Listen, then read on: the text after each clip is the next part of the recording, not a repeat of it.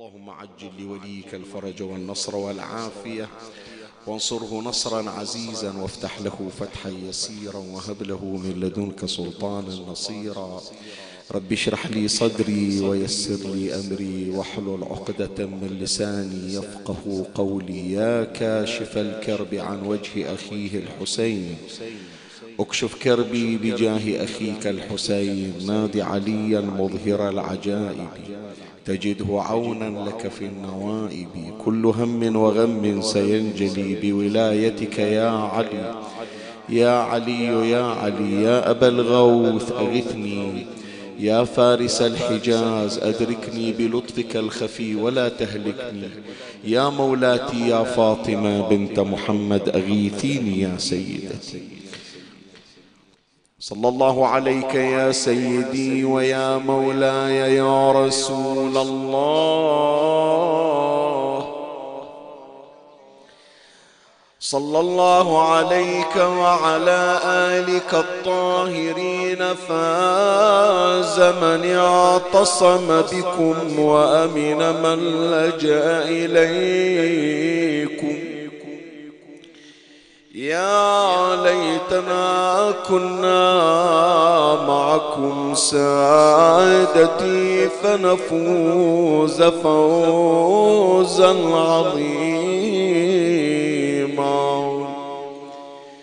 أعوذ بالله من الشيطان الرجيم. بسم الله الرحمن الرحيم. فسقى لهما ثم تولى إلى الظل فقال رب إني لما أنزلت إلي من خير فقير. آمنا بالله. صدق الله مولانا العلي العظيم. الآية الكريمة تشير إلى مشهد من مشاهد قصة نبي الله موسى بن عمران على نبينا وآله وعليه وعلى سائر الأنبياء والمرسلين آلاف التحية وأزكى السلام. والقرآن في قصة موسى ولعلها أكثر قصة القرآن فصل فيها في موارد عدة. يعني شوف مع العلم بأن القرآن فصل لقصص الأنبياء وفي الصدارة قصة نبي الله يوسف عليه السلام لكن قصة يوسف كانت في سورة خاصة به. بينما إذا جئنا إلى قصة موسى ابن عمران لا أشبعها تفصيلا وفي مواطن كثيرة وفي موارد عديدة. وابتدأ مع موسى منذ البداية. منذ أن كان طفلا ابن ساعة. وكيف وضعته أمه في تابوت وألقته في اليم. وكيف أن أخته صارت تلاحق التابوت حتى وصل إلى قصر فرعون وكيف أخذته آسيا زوجة فرعون.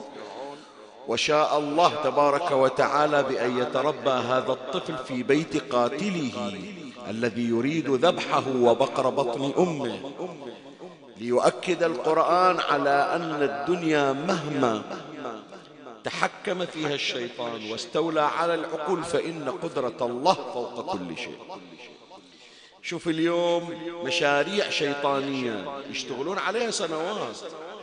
خلي أقول لك يعني هذا مجرد إثارة يعني. حتى إحنا أهل الإيمان نتثبت ونثبت ونرتكز على هذه القاعدة الإيمانية.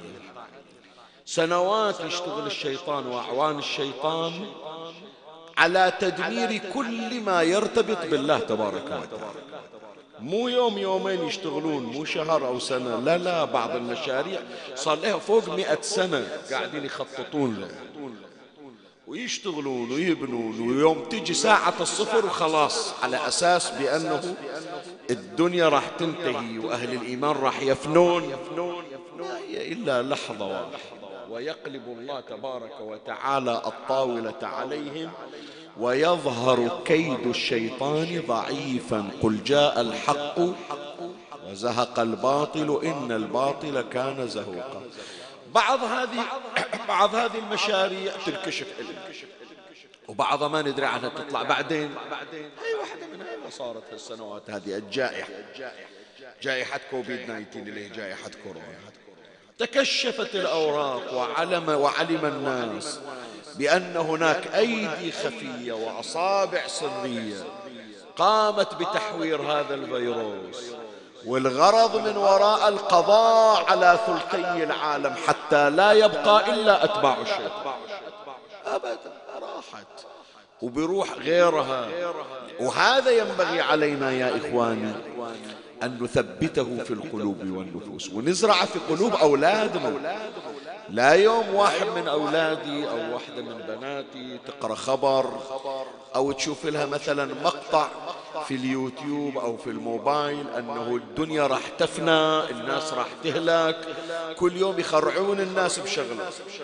مرة يطلعون لهم قصة الفيروس كورونا. يريد يطلع سموه المتحور الهندي. يريد كذا وكل يوم طلع لك شيء إلى أن وصلنا إلى الآن هذا الجدر القردة وما تدري هم يقول لك ترى بعد جاية أشياء أكثر وأكثر وأخطر وأخطر. حتى ولو صدق. أقول حتى ولو صدق. وين عقيدتنا بالله؟ وين عقيدتنا بتربة الحسين؟ وين عقيدتنا في الدولة التي ستأتي آخر الزمان يملأ الأرض قسطا وعدلا بعدما ملئت ظلما وجورا؟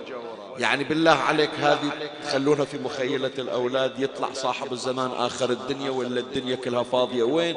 قال ماتوا كلهم من كورونا ماتوا كلهم من من جدر القردة. ضربوا قنبلة نووية وفجرت العالم فأنت ارجع بعد ما لك حاجة جاي تريد تحكم ليش تحكم؟ ضل أحد حتى تحكمه لا. الشيطان مهما يعمل فإن كيد الشيطان ضعيف وإلى زوال وأمر الله هم هو الباقي ويقوم به أولياء الله وهم محمد وآل محمد صلوات الله عليه.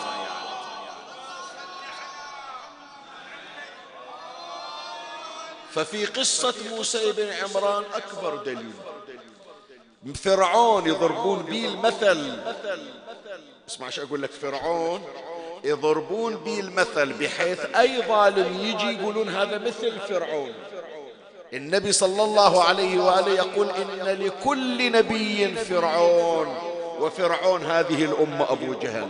فرعون واحد وراح لكن نظام فرعون بعد ماشي نظام الفراعنة بعد ماشي جند كل ما يمتلك من أجل القضاء على طفل لم يولد بعد.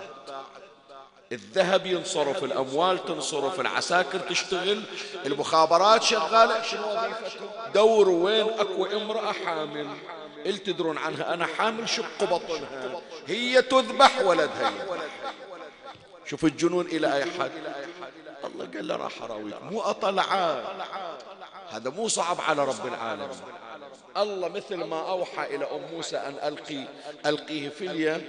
كان أوحى إلها ترى أنت حامل طلعي قبل لا يدرون عنك وتندب قال لها تقعدين مكانك ونحميك ونحمي لبك شوف اليقين شلون. وتاليها شغل رب العالمين. موسى يولد. زين واحد عمره تسعة أشهر. وحدة حامل بتسعة أشهر عمر ولدها تسعة أشهر. والجواسيس داخلين طالعين عليها كل يوم. ما شافوا أثر ما شاف أبدا أخفى الله حمل موسى في بطنه. إلى قبل لويحظات بس مو لحظات لويحظات يعني خمس دقائق عشر دقائق ما موجود. أبدا بطنها بظهرها ولا أثر حمل. فلهذا الإمام العسكري عليه السلام لما إجت إلى السيدة حكيمة بنت الإمام الجواد يقول لها يا عم اجعلي إفطارك عندنا هذه الليلة فإن الله يريد أن يظهر وليا. قالت يا ابن أخي ممن قال من نرجس. تقول قلبتها ظهر لبطن ما عليها أثر حمل شلون؟ قال إن الله قد أخفى وليه كما أخفى حمل موسى. نفس القضية. لأنه من ذاك الوقت يوم أقول لك فرعون نظام شغال.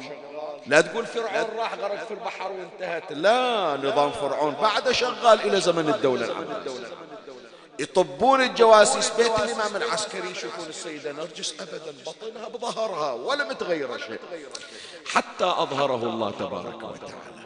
وحتى الله يضرب لنا مثل ويظل أهل الإيمان باعتقادهم تاليها من توضع أم موسى بموسى وتخليه في التابوت والتابوت يمشي وين رايح لا يمين ولا يسار إلى قصر فرعون ويقول له شوف اللي تريد الذبحة وتذبح أمه نخليك تشتغل خدام إلى إلى أن إلى أن شغل رب العالمين هكذا ينبغي أن تكون عقيدة المؤمنين. مهما رأيت الدنيا وأهل الدنيا يشتغلون من أجل القضاء على الإيمان والمؤمنين لا رب العالمين هو المسلم وهو المنجي ويريدون أن يطفئوا نور الله بأفواههم ويأبى الله إلا أن يتم نوره ولو كره الكافرون. فالشاهد هذه كلها قصص ذكرها القرآن. إلى موسى منذ بدايته حتى كبر حتى قتل القبطي حتى خرج. ابن الملوك ابن القصور تاليها طالع يريدون قتل اللي ربوه يريدون قتله حتى جاء إلى مدين حتى عمل راعيا حتى تزوج من ابنة شعيب حتى عاد إلى فرعون. إلى كل هذا فصل القرآن. عن موسى ابن فرعون لكن من ضمن القضايا اللي راد القرآن يذكرها إلنا. يقول شوف هذا اللي عاش في القصور اللي يخدمونه. في قصور فرعون. ولا فرعون بنفسه يخدمه. تاليها آل به الأمر إلى أن يخرج من مصر إلى شمال السعودية شمال الجزيرة العربية مدين وقد تعرض إلى الملاحقة لا يجد له نعلا يقي رجله ولا طعاما يشبع بطنه. الزمن إذا تغير ترى هذا أيضا درس من دروس موسى. لا تشوف نفسك يوم انت وهذا درس لازم خصوصا هي الأيام. بيخال في الليل شوي اسمح لي. اعطني ساعة من صدرك أكثر المجلس يصير أكثر فائدة. عمي شوف الله تبارك وتعالى ينعم علينا. وأسأل من الله أن لا يغير علينا نعمة. لكن لازم يا إخواني نرتب أنفسنا على تغير الأحوال. أنت الحمد لله رب العالمين هذا خلى الحكي إلنا ولأولادنا فتحت عينك أبوك موظف يمشي إلى راتب قوي أفرض عنده مؤسسة ما خلاك يوم من الأيام تبات جوعان؟ وحتى إذا مثلا ما حصلت إلك بعثة دراسي يشتغل هو عليك حتى تجيب أفضل الشهادة. ومن تجي وظيفتك تنتظرك مشتغل عليك أبوك يدور لك وظيفة. ويوم قلت زواج راحوا يدورون لك أجمل فتاة تملأ رأسك. وما احتجت بعض ال... بعض الأولياء الأمور. نسمع يعني تمر علينا. يكبر الولد ويتزوج حتى فاتورة كهرباء ما يعرف يسلم حتى بيل تلفون ما يعرف يسلم هو أبوه. قال أولادي أخدمهم إلى أن أموت. بس حط في بالك الزمن متقلب والنعم متغيرة. وهذا الزمن اللي عشت فيه في زمن رخاء اسمع من آبائك وأجدادك شلون عاشوا أيام فقر ما شيء اليوم انت تريد تقول حتى شوف الزمن شلون تغير. من كانوا عائلة كلهم في بيت الجد بالأولاد الولد متزوج وعنده أولاد كلهم في بيت. إلى أن طلع كل ولد ببيت. وصاروا أولاده كلهم ينامون بحجرة. إلى أن صار كل واحد من أولاده عنده حجرة. إلى أن إجا الزمن إلا الولد يقول ما تجيب راس الحجرة. من أريد أخطط وأبني بيت. أسوي شقق حتى ولدي ما يفكر بعد. أنه وين يتزوج؟ وين يسكن وبيجي يوم حتى الشقة ما تجيب الراس. إلا كل واحد يريد فيلا. هذا الزمن اللي تحول. كن على يقين بأن دورة الزمن ترجع إلى الوراء اليوم التقارير اللي موجودة. تقول العالم مقبل على حرب. والحرب إذا قامت فقد تمتنع البواخر من الوصول إلى كثير من الدول. وبالتالي فإن دول العالم سوف تشتكي مجاعة دول الخليج الآن محضرة أنفسها. ما أحكي لك في سنوات قادمة ولا في أشهر بعيدة. ترى بعض التقارير تقول هالسنة اللي قابلة. ما يقول لك جزما. بس الأوضاع حسب دراساتهم يقول لك قابل بأنه نشتكي مجاعة زين صارت مجاعة عيش ما حصلنا؟ عدس ما حصلنا طحين ما حصلنا كل شيء ما إيش بتسوي؟ إيش بتسوي؟ من الآن حضر نفسك. اعرف قيمة النعمة. اعرف الصينية اللي يحطونها قدامك تاكل منها قفشة قفشتين وتالي الصينية هي بلودام ترمى برا اعرف إذا شفت اليوم هاكو موجود طلبات وموجود الدليفري الساعة واحدة وثنتين اتصلوا خليه يجيبون لنا وجبات. مرت أيام ناس ما عندها تاكل. ما أحكي لك عن بلاد بلاد بعيدة. هذه البحرين ترى. إيش قعدوا ويا كبار السن؟ اسألوهم. اسألوهم أيام الحرب العالمية الثانية. تدري عندنا بعض من أهل البحرين ماتوا جوعا لو ما تدري. عندك خبر لو ما تدري؟ يعني هذا أولادنا أتمنى يدرون عنها. مرت علينا مجاعة في أربعينيات القرن الماضي. ما موجود أكل. فكانت الأسر في البحرين تطلع إلى وزارة المالية. وزير المالية منو؟ يسمونه سيد محمود العلوي. يوزعون على كل عائلة غز تمر غز بالبحران يعني شنو؟ شف تمر إلى وإلى نسوانه إذا عنده مرة ثنتين ثلاث وإلى عياله على غز تمر ياكلونه الناس من زود الجوع يروحون يطلعون ناس على السيف يدورون لهم شيء ياكلون. ورأوا أشخاصا على ساحل البحر قد ماتوا جوعا يبحثون عن سمك ميت. هذا أحكي لك قرن الماضي. فأنا ما أقول لك أخوفك لا. بس كن على يقين بأن الدنيا تتحول. إذا تحولت لازم نستعد. كن نحافظ على النعم لأنه قد ذنبنا الذنوب يحرمنا من النعم. إيش تقرأ في ليلة الجمعة دعاكمين اللهم اغفر لي الذنوب التي تغير شنو؟ أي واحدة. وشفناها وما نريد نقول بأسماء دول بس إحنا نحضر أنفسنا إيمانيا. وهذا القرآن زرع في قلوبنا. موسى ابن عمران اللي كانوا جلاوزة جلاوزة فرعون يخدمونه تاليها يطلع من مصر شارج يركض في الروايات حافل قدمين نقصن عاله من الخوف ما مداه يقعد حتى يصلح نعاله ما وصل وإذا الدم ينزف من رجليه. أكل ما عنده أكل. راح يمر علينا يأكل من حشائش الأرض. عقب الجلوس على موائد فرعون وجلاوزة فرعون. ليش القرآن جاب لنا هذه لا تقول والله أنا الحمد لله. لا عمي أنت ما أنت نبي. هذا موسى من أولي العزم وتغير عليه. تصور وتغير عليه الزمن. وإذا تغير عليه الزمن مو معنى هذا بأن الله ما يحبك لا. بس الله يريد يعلمك أن تتحول وفق الظروف. ومن ضمن ما ذكره القرآن عن موسى ابن عمران ذكر لنا كيف عاش في الغربة عشر سنوات من بعد أن كان مخدوما في مصر وفي قصور فرعون. وإذا يطلع من الصبح إلى الليل يراعي غنم ويسقي الماء ويجيبه إلى الغنم يلفع بهايم مثل ما يقولون البحر. إلا كان في قصر فرعون يلبس ملابس آل فرعون ومخدوم في قصور فرعون تاليها يخدم الأغنام لنبي الله هذه كلها دروس لصنع الإنسان. فمن بعد هذا التمهيد ومن بعد هذه المقدمة هالمنظر اللي تكرر اللي صار في زمن بني إسرائيل؟ عد موسى ابن ابن عد موسى ابن عمران؟ أعاده الزمن مرة أخرى في حياة أهل البيت. ذاك الغريب موسى ابن عمران. إجا غريب ثاني وهو القاسم ابن الإمام موسى. إيه. واحد يقول طيب ليش شيخنا هذول مسوين ذنوب موسى ابن عمران مسوي ذنب تستحق الغربة القاسم ابن موسى ابن جعفر مسوي مسوي مسوي بس هذول الله خلاهم إلنا دروس حتى نتعلم منهم. لو لسبب من الأسباب تعرضت إلى الغربة. إيش أقول؟ أقعد أندب حظي لا. أصنع نفسي كما صنع الأوائل أنفسهم. فمن هنا يا إخواني سوف نتحدث عن الغريبين. عن الكليم موسى بن عمران وعن ابن الكليم القاسم ابن موسى ابن جعفر. وسيقع الحديث في فصلين أمر عليهما تباعا.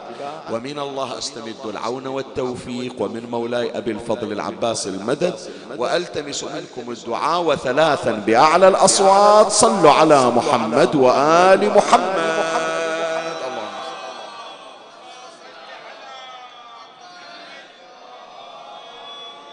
اللهم صل على محمد وعلى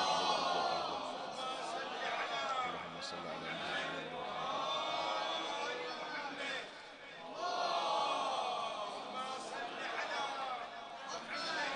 مولاي الكريم أنت حيثما كنت اسمعني وفرغ لي قلبك وأعرني سمعك وأقبل علي بكلك. أخبرتك أن الحديث عن الكليم وابن الكليم موسى ابن عمران والقاسم ابن موسى ابن جعفر. والحديث في فصلين أما الفصل الأول ماذا نستفيد يا إخواني من غربة الغريبين؟ ليش القرآن يذكر لنا غربة موسى؟ خو جيب لنا معاجز موسى والكهف جيب لي شلون موسى انتصر على فرعون وشلون ألقى العصا فصارت حية تسعى وشلون الله شق البحر إلى موسى. ليش تعلمنا عن غربته بعد؟ لا. وليش القر... وليش السيرة تبين لنا غربة القاسم؟ واحد يقول لي شيخنا من قلة أولاد موسى ابن جعفر إيش معنى ما نذكر إلا القاسم؟ هذه يا إخواني دروس تعلمنا. هذا موسى ابن عمران تفضل لو لم يتحدى الجوع ولو لم يكن شديدا قويا يحب مساعدة الناس لما نصره الله على لو كان واحد مثل ما يقولون رخو ضعيف من يشوف نفسه تغيرت عليه الدنيا حبس روحه وسد على روح الباب ما قدر لا يهزم لا فرعون ولا يهزم خادم من خدام لكن يوم صار بالفعل شديد قوي قال له الله أراويك شو مو فرعون واحد. لو أحط لك عشرة. عشرة عشرة شوية ما يخالف. بس أعطني هالكلمة هذه. إحنا من إحنا صغار إلى أن كبرنا. نعرف اللي واجهه موسى منو شو اسمه؟ سؤال أسأل. شو اسمه اللي واجه موسى؟ فرعون. زين عقب ما هلك فرعون وغرق في البحر موسى واجه أحد لو لا منو؟ واجه يسمونهم الجبارين. ناس أخطر من فرعون. تدري لو ما تدري؟ أكو بعضهم بالأردن أكو بعضهم بفلسطين أكو بعضهم بالسودان أكو بعضهم بالشام. هذول يسمونهم الجبارين أخطر من فرعون وأكثر إجراما من فرعون. الله يقول لموسى لا تظن إحنا خليناك نصرناك على فرعون حتى تقعد تحط رجل على رجل. وين ماكو ظالم؟ تتحدى. حتى تعلم الناس شلون ما يسكتون عن الظلم. وبالفعل اشتغل موسى إلى أن مات وهو يكافح فرعون وينصره الله تبارك وتعالى على الفراعنة الآخرة نفس هذا المعنى يا إخوان. إحنا نستفيد. هذا درس الغربة يعلمنا كيف نصنع أنفسنا. فلهذا أهم درس وهذا ما أتمنى أن أرسخه في الأذهان هذه الليلة لا تنظر إلى المصيبة. اسمع. حتى لو نزلت علينا مصايب الله يدفع عنا وعنكم المصايب. انظر إلى الأجر الذي سيأتيك والجزاء بعد المصيبة. لأنه المصيبة مهما كانت عظيمة فإن الجزاء على المصائب أعظم ليش؟ خلي أضرب لك مثال. مرت علينا السنتين الثلاث لما جاءت هذه الجائحة قد فقدنا من أحبة جروح في القلب يعني مو شوية. مو قصة الموت الموت بكورونا وغير كورونا. لكن الشيء المؤسف يا إخواني هذا العزيز كنت أتمنى أنا اللي أشيل جنازته تالي ما خلوني حتى أوصل إلى جنازته بعضهم يا إخواني من غير تغسيل. بعضهم حتى القبر ما خلوهم يوصلون إلى وصول وبقت قرحة في القلب. صحيح لو لا؟ فلهذا شوف إلى الآن عندنا بالبحرين وحتى بمناطق أخرى. ترى فواتح ردت عادت من جديد. صارت أزمة وصار حجر والناس ما تطلع والتعزيات إذا تتذكرون. الآن هاي راح نسولف فيها في المستقبل. الفواتح صارت بالواتساب بالجروبات صحيح لو لا.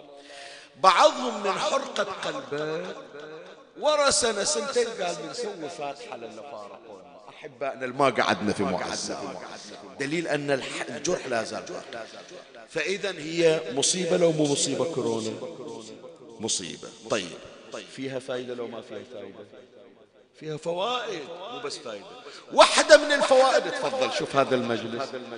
شوف أولادنا الصغار اللي أعمارهم على سنة ثلاث سنين وأربع سنين.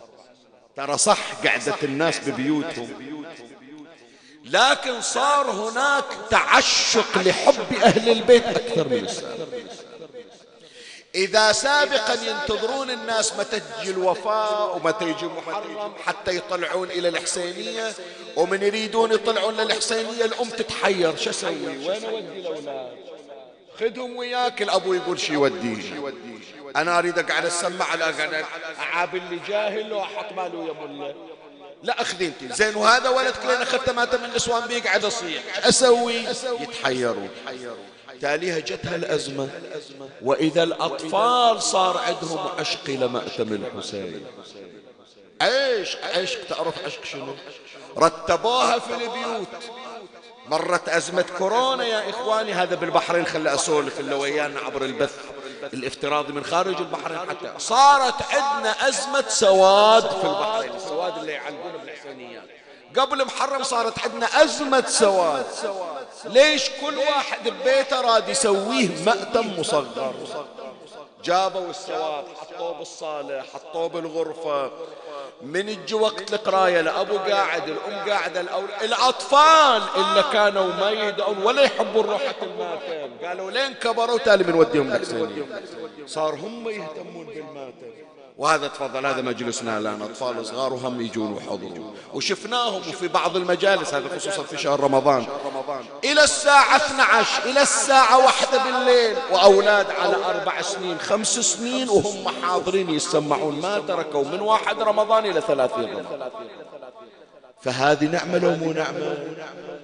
المرض الموت جاي جاي المرض حتى إذا إجا وإذا مرضت فهو يشفين. لكن الخسارة الكبرى يا إخواني خسارة نعمة الإيمان ونعمة الولاية. لكن كسبنا من وراء هذه الأزمة تعلقا أشد بمحمد وآل محمد صلوات الله عليه.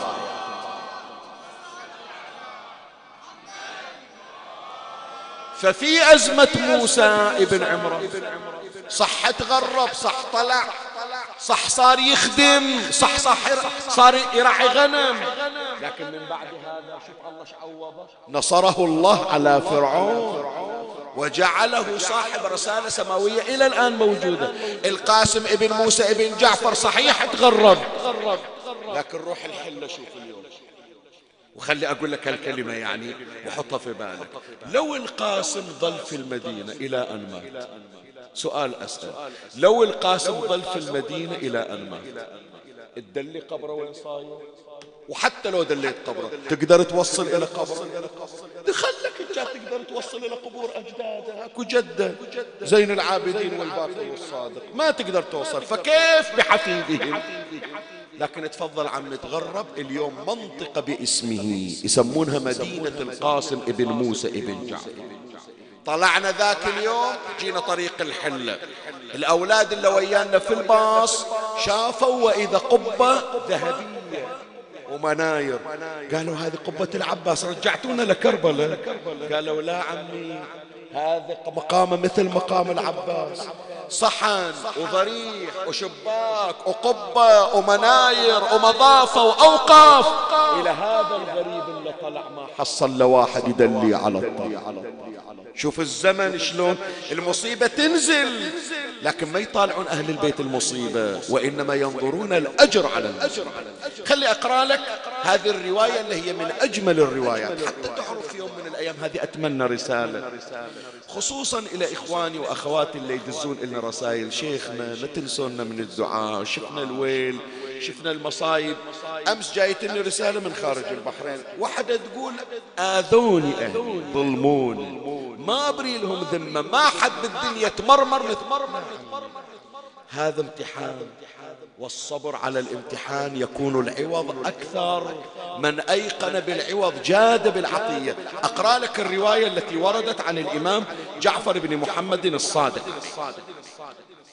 يقول الإمام الصادق سلام الله عليه أوحى الله إلى داود النبي داود صلوات الله عليه أن خلاد بنت أوس احفظ هذا الاسم خليه عندك امرأة اسمها خلاد بنت أوس أن خلاد بنت أوس بشرها بشرها بالجنة. الله نزل وحي إلى داود يقول له أكو واحدة بديرتكم اسمها خلادة بنت أوس. اطلع من بيتك وقف على باب بيتها وبشرها قول لها أنت بالجنة ومو بس بالجنة. قصرك إلى جنب قصرك هي شو مسوية هذه اللي تصير؟ جارة النبي والنبي يتعنى لها يبشرها أوحى الله إلى داود صلوات الله عليه أن خلاد بنت أوس بشرها بالجنة واعلم أنها قرينتك في الجنة. الآن قرينتك شنو معناها؟ قد يكون معناها المجاورة. يعني بيتها صوب دوام ومثل ما قال الحجي القرانة يعني يبشرها الله أنها ستكون زوجة إلى داود في الجنة. هذا مو غريب ترى كلام الكلام الحج عدل شوف شوف. آسية بنت مزاحم. زوجة فرعون. عانت ما عانت من أجل شالت راسها إلى السماء قالت ربي ابن لي عندك بيتا في الجنة ونجني من فرعون وعمله ونجني من القوم تدري بالروايات أن الله يزوجها من نبينا محمد صلى الله عليه وآله.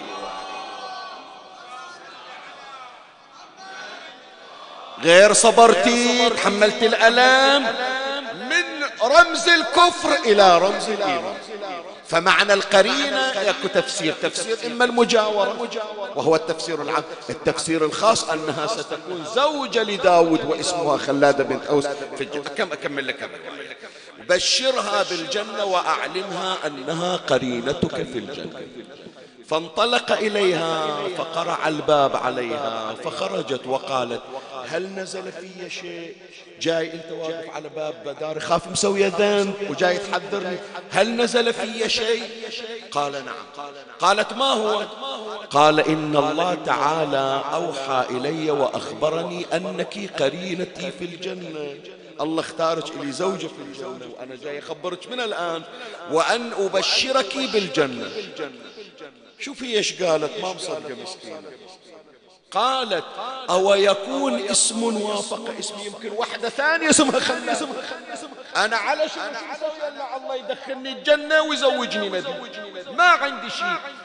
قالت أو يكون اسم وافق اسمي؟ قال إنك لأنت أنت مو غيرك أنت. قال إنك لأنت. هي قالت يا نبي الله ما أكذبك؟ والله ما أعرف من نفسي ما وصفتني به ترى ما عندي عمل يستاهل أنا أطب الجنة بعد مو زوجي قال لها طيب ما ما عندك عمل؟ سولفي لي شنو بينك وبين الله ما حد يدري عنه؟ أنا يمكن أخبرك. قالت قالت قال إنك لأنت هي. قالت يا نبي الله ما أكذبك أو ما أكذبك؟ والله ما أعرف من نفسي ما وصفتني به. قال داود عليه السلام أخبريني عن ضميرك وعن سريرتك ما هو عندك بينك وبين الله. اسمع الآن شوف حلابة شو مسوية بينها وبين الله اللي خلاها بأهل الجنة؟ وزوجة نبي في الجنة. قالت أما هذا فسأخبرك به. أخبرك أنه لم يصبني وجع قط نزل بي كائنا ما كان ولا نزل ضر بي وحاجة وجوع كائنا ما كان صبرت. نزلت مصيبة ما أتشكى. أقول يمكن مسوي ذنب وهذه المصيبة هذه تكفر ما عندي من اسمع بعد شوف الأغرب والأغرب. قالت قالت إلا صبرت عليه ولم أسأل الله كشفه عني. ما أشيل إيدي أقول يا رب فرج عني. حتى يحول حتى يحول الله عني إلى العافية والسعة لو الله يفرج وإلا ما أحكي ولم أطلب بها بدلا وشكرت الله عليها وحمدته. فقال داود صلوات الله عليه فبهذا بلغتي ما بلغتي. ليش؟ أعظم من صبر. يضربون به المثل. نبي وصابر. لكن هالنبي الصابر تالي إيش قال وأيوب نادى ربه أني مسني الضر وانت بس خلاص يقول هي سبع سنين بس ما أقدر أكثر. وهذه المره لا هي نبيه وصابره الله عوضها أن تكون من أهل الجنة ومن أهل قصورها وزوجة لنبيها. فانت ذاك البعيد إن شاء الله خالين من المصائب وأسأل الله الفرج للجميع. لي ولكم ولمن يقبلون الدعاء ولصاحبة هذا مهما رأينا في أنفسنا الضيق فلنكن على يقين أن فرج الله أعظم من البلاء الذي إيه نعم. فرج رب العالمين لأنه يا إخواني الله أكرم الأكرم. وتشوف واحد يعطيك قطرة ماي ما تجازي حتى بالذهب تقول ما ما يكفي. فكيف بأكرم الأكرمين تبارك وتعالى؟ ودائما ردد وقل عسى الكرب الذي ها نحن فيه يكون وراءه فرج قريب. أسأل الله أن يفرج عنا وعنكم بتعجيل فرج إمامنا وبحرمة محمد وآل محمد صلى الله عليه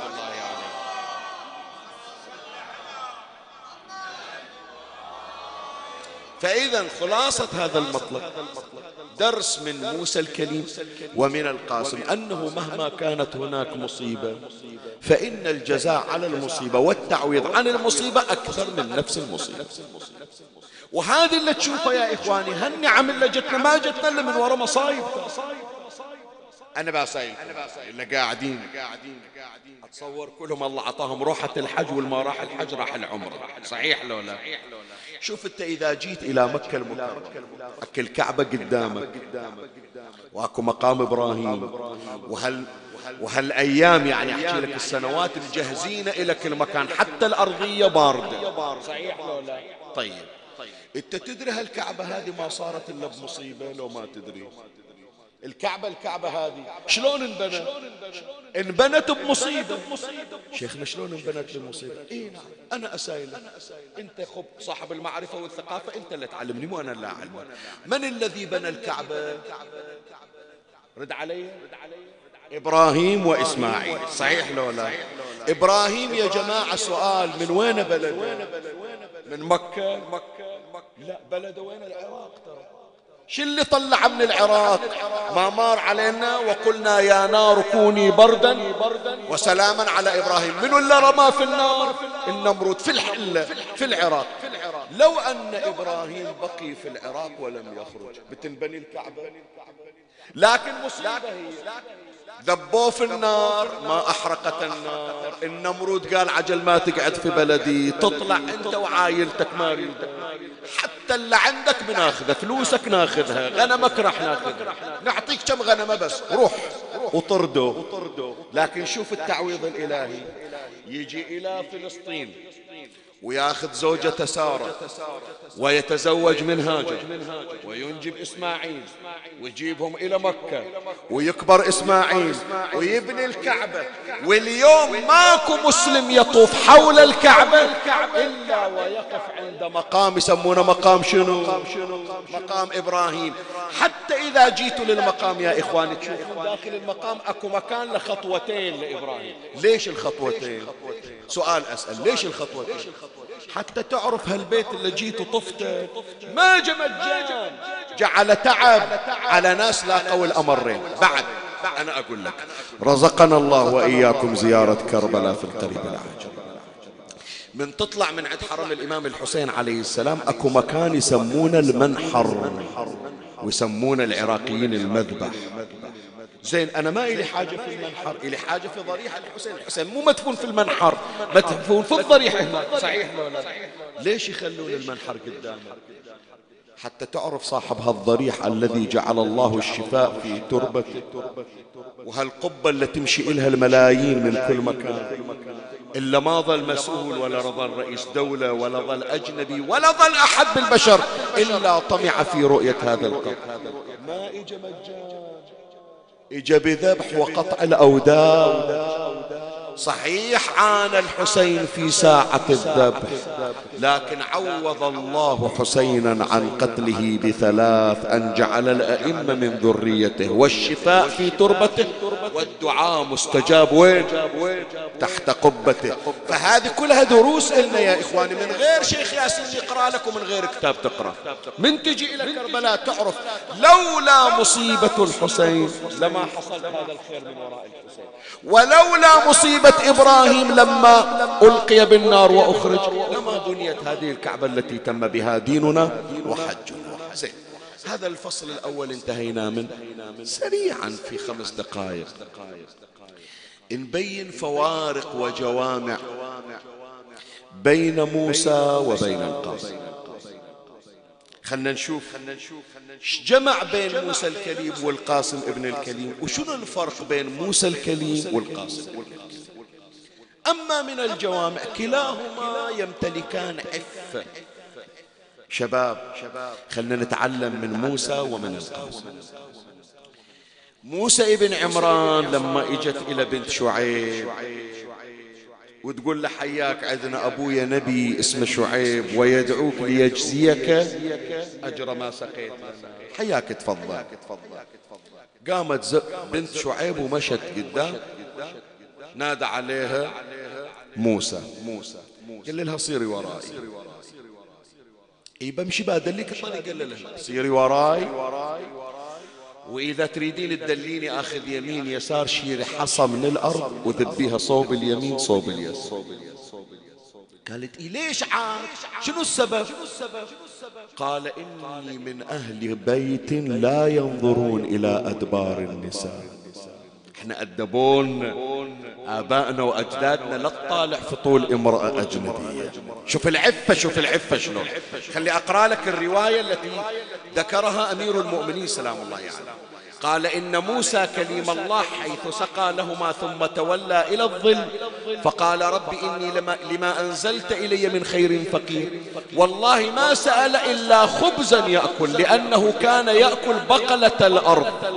ولقد رأوا خضرة البقل من صفاق بطنه. من هزاله فلما رجعتا ابنتا شعيب إلى شعيب قال لهما أسرعتما الرجوع؟ فأخبرته بقصة موسى. ولم تعرفه؟ قالوا من عرف؟ واحد شاب جساعدنا ساعدنا جزاه الله خير. فقال شعيب لواحدة منهما اذهبي إليه فادعيه لنجزيه أجر ما سقى لنا. فجاءت إليه كما حكى الله تمشي على شنو؟ على استحياء. فقالت له إن أبي يدعوك ليجزيك أجر ما سقيت لنا. فقام موسى عليه السلام معها. فمشت أمامه فصفقتها الرياح. الهوى هب هب على جسم فبان عجزها فقال لها موسى تأخري ودليني على الطريق بحصاة بحصاة تكفيها أمامي أتبعها. فأنا من قوم لا ينظرون إلى أدبار النساء. هذا موسى الكريم. هل ولد الشاب؟ هل غريب؟ القاسم. هو يوم قاعدة ذيك البنية عند النهر يترسون ماي وكل واحدة تحكي ويا الثانية. قالت هي لا وحق صاحب بيعة الغدير. ما كان الأمر إلا كذا وكذا. وهو خايف ومختبئ من وراء النخيل. ومطلوب بس يعرفون عنه من أولاد علي ينذبح من سمع الحلفة باسم أمير المؤمنين. طلع من وراء النخيل نزل راسه بالقاع قال السلام عليكن أيتها النسوة. كل واحدة تسترت قالت وعليك السلام يا شاب. آمر. قال بس سمعت واحدة من عندكم تقول لا وحق صاحب بيعة الغدير. منو هذا؟ قالت أو تجهله قال علي يمكن ما أدري. قالت الضارب بالسيفين والطاعن بالرمحين وصاحب بدر وأحد وخيبر وحنين ومصلي القبلتين. قال من تعنين؟ قالت نور المشارق والمغارب وأسد الله الغالب وسهمه الصائب والشهاب الثاقب ذلك مولاي علي بن أبي طالب.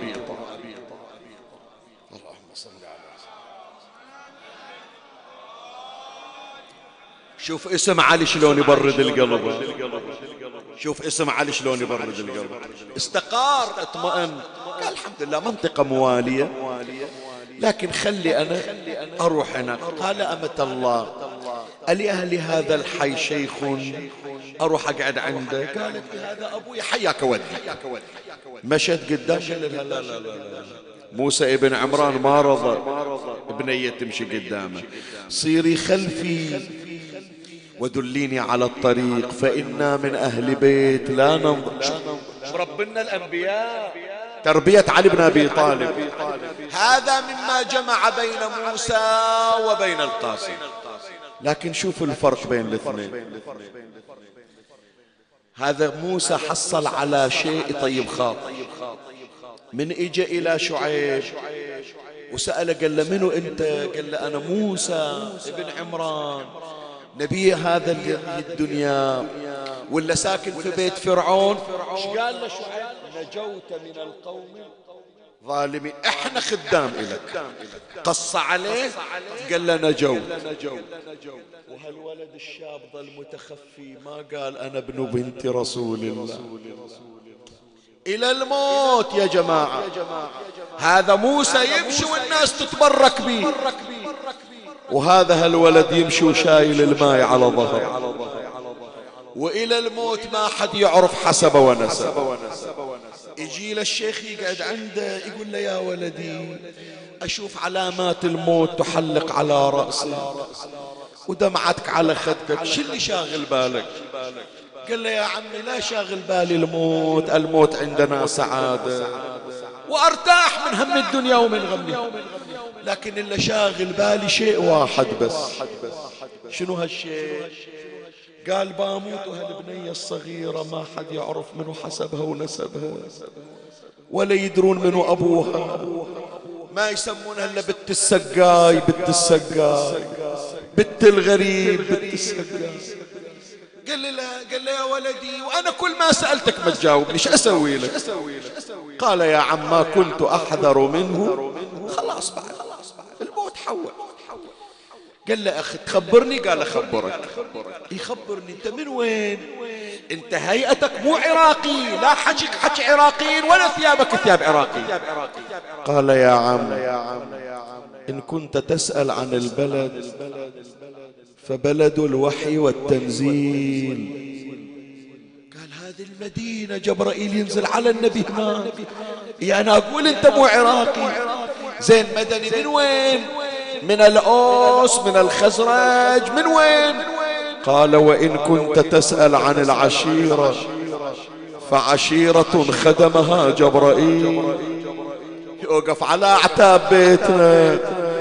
قال له هاشمي. قال علوي مو بس هاشمي.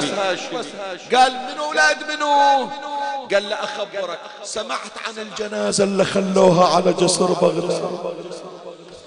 إلا ثلاثة أيام تصهرها الشمس بحرارتها إلا شالوها بالسلاسل والقيود. قال هذا إمامنا باب الحوايج موسى بن جعفر شي يصير لك؟ قال أنا القاسم ابن موسى. بن جعفر الشيخ صار يضرب على رأسه. قال له يا ولد إيش سويت بعمك؟ باكر إيش أقول بامك فاطمة؟ إحنا السادة نوجبهم ونخدمهم بعيوننا. وتاليها خلينا واحد من أولاد فاطمة يشيل الماء لبيوت وين موسى وين القاسم عمي؟ هذا الغريب مو ذاك الغريب. بعد أقول لك موسى الكليم ما رجع إلى بلد إلا ماخذ زوجته وياه وعياله. صحيح لو لا؟ رجع إلى مصر شايل مرته وياه شايل عياله وياه. قل لي هالغريب رجع إلى بلده؟ سؤال أسأل. زين هذه البنية الصغيرة رجعت ويا أبوها بالسلام. لا أنا أقول لك. إجا الشيخ بعد أن حج ومعه تلك الطفلة الصغيرة. وقام يسألها بابا ترى أنا ما أدلي. قالت أنا أدلي يا بابا. منو دلاج قالت أبوي علمني عن بيتنا؟ إيشين العلامة؟ قالت أخبرني أبي بأن علامة بيتنا الغبار سافي على عقل. إيه ماكو رجاجيل المسجون مسجون المشرد مشرد. راعي البيت على جسر بغداد. ولد ضامن الجنة مغرب في خراسان. حتى خواتهم هي المعصومة ماتت غريب. وإجا يمشي الشيخ والبنية وياه والغبار على ثيابه. جاية من سفر ويتيمة الله لا يعجل على أولاده.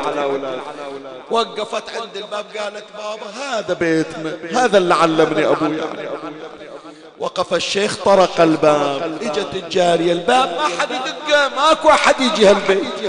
إجت الجارية قالت منو؟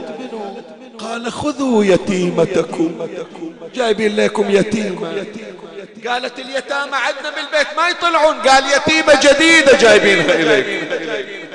يتيمة جديدة. إيه شوية توخر عن الباب خلي أعرف أفتح الباب. فتحت الباب. وإذا بنية صغيرة خمس سنين عمرها ثيابها مغبرة ودمعتها على خدها طببتها إلى الدار سدت الباب. قالت بنية من أنت من أبوك؟ ما تحكي غريبة ويتيمة. بس الدمع على خدها طلعت العلويات من الحجرات. هاش عندكم؟ قالت بنية جاية بيت ويقولون هي من أيتامنا هي تشبهنا لكن ما تحكي. درنا النساء عليها. شوية وإذا أم القاسم نزلت شافت النسوان متجمعات إن شاء الله بحق هالمجلس صاحب هالمجلس. كل أم محرومة من ولدها. إلا إلى الآن قلبها محروق على ولدها يجمع الله بين الشتيتين. حس قلب الأم. إجت قالت سووا لي طريق سووا لي طريق. خلي أشوف مني هذه. أول ما شافتها حطت إيدها على قلب قالت صورة ولدي القاسم. هي ريحة وليدي. بنية ما اسمك؟ قالت اسمي فاطمة. أبوك شو اسمه قالت أبويا يقولون اسمه القاسم. هي بعد الأم قالت الولد وصل وجاب بالتوية يمكن راح يزور جد النبي راح يزور أم فاطمة. يمكن الناس تسلم عليه. قامت الأم على طولها فتحت الباب وقفت تطالع الشارع خلي وإذا البنية تصيح يما شو تدورين قالت وين أبوك؟ ما أشوفه اجا قالت يا أم لا تسألي مات ابي غريب جايتكم يتيمة يا يوم صرخت ذيك العجوز وطاحت على الاترة وأغمي عليها يرشون عليها الماء تفيق وتصيح وولدا ويغمى عليها. وما انتهى النار وما انتهى النهار وإذا بتلك العجوز فارقت روحها الدنيا. مات اللام عمي فقد الولد مهير. عمي أنتوا أهل الولاية أهل الدمعه راح أحكي لكم كلمة وأختم مجلسنا مكتفي. إن شاء الله منظور من عين الزهرة. يتيمه واحدة طبت المدينة. هي يتيمة واحدة بس.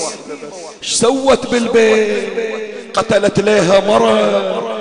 طلعت الناس من المدينة إيش صاير؟ قالوا يتيمة من بنات موسى بن جعفر جاية وهي وحدة وجا يوم على المدينة إجت زينب عندها ستين يتيم ويتيم.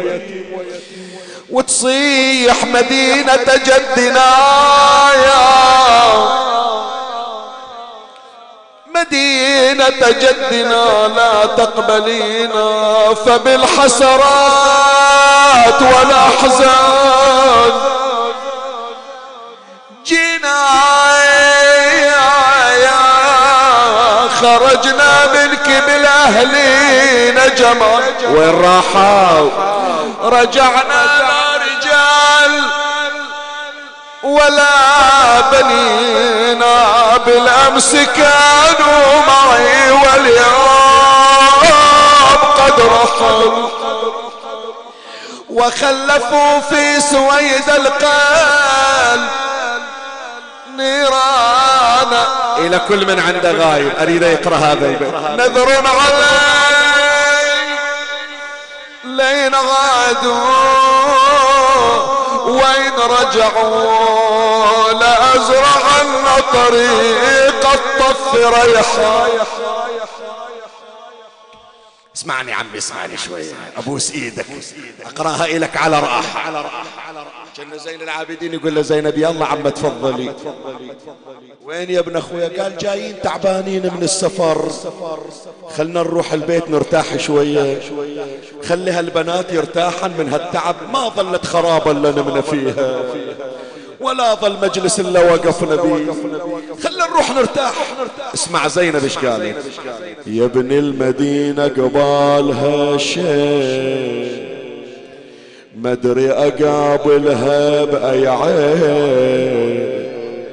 ولو قابلوني الهاشمين وجاني محمد وأم البنين وقالوا يا زينب أخوتك. قال ويا زينب أخوتك. وين وين طلعتين يا زينب بسبعين؟ رجعت بلا عباس. وين أصواتكم؟ رجعت بلا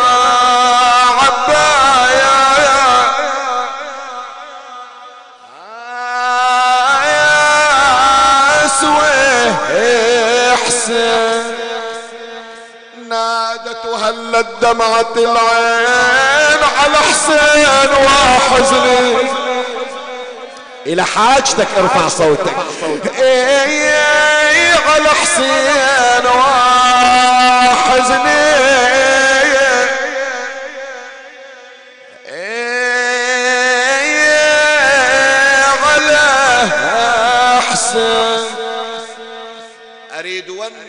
خاصة للي طلبوا من عندنا الحوائج وصاحبة هالمجلس هذا خلها حنة تسمعها الزهرة. يكون تبشرونا تقولون الحاجة انقضت بس واحد يرد على الثاني. صاحت لو سايا لون أهل المدينة.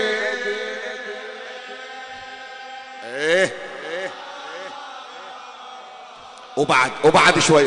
المدينة وقال وأخوك حسين.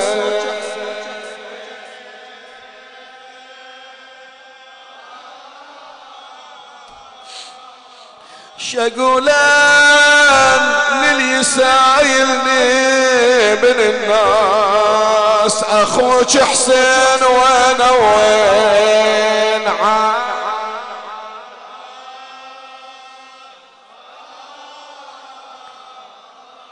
أخوك حسين وين وين؟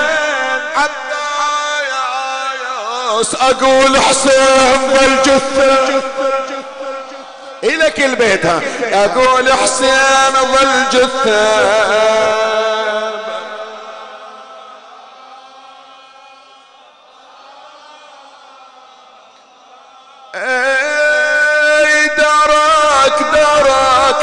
حياتي خلصت والعمر دارك دارك. وشف الموت مدري شلون.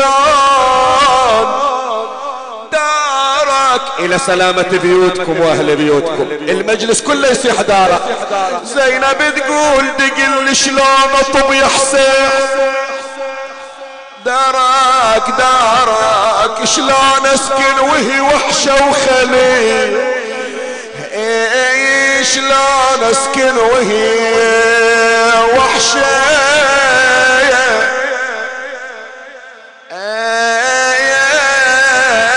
وخلي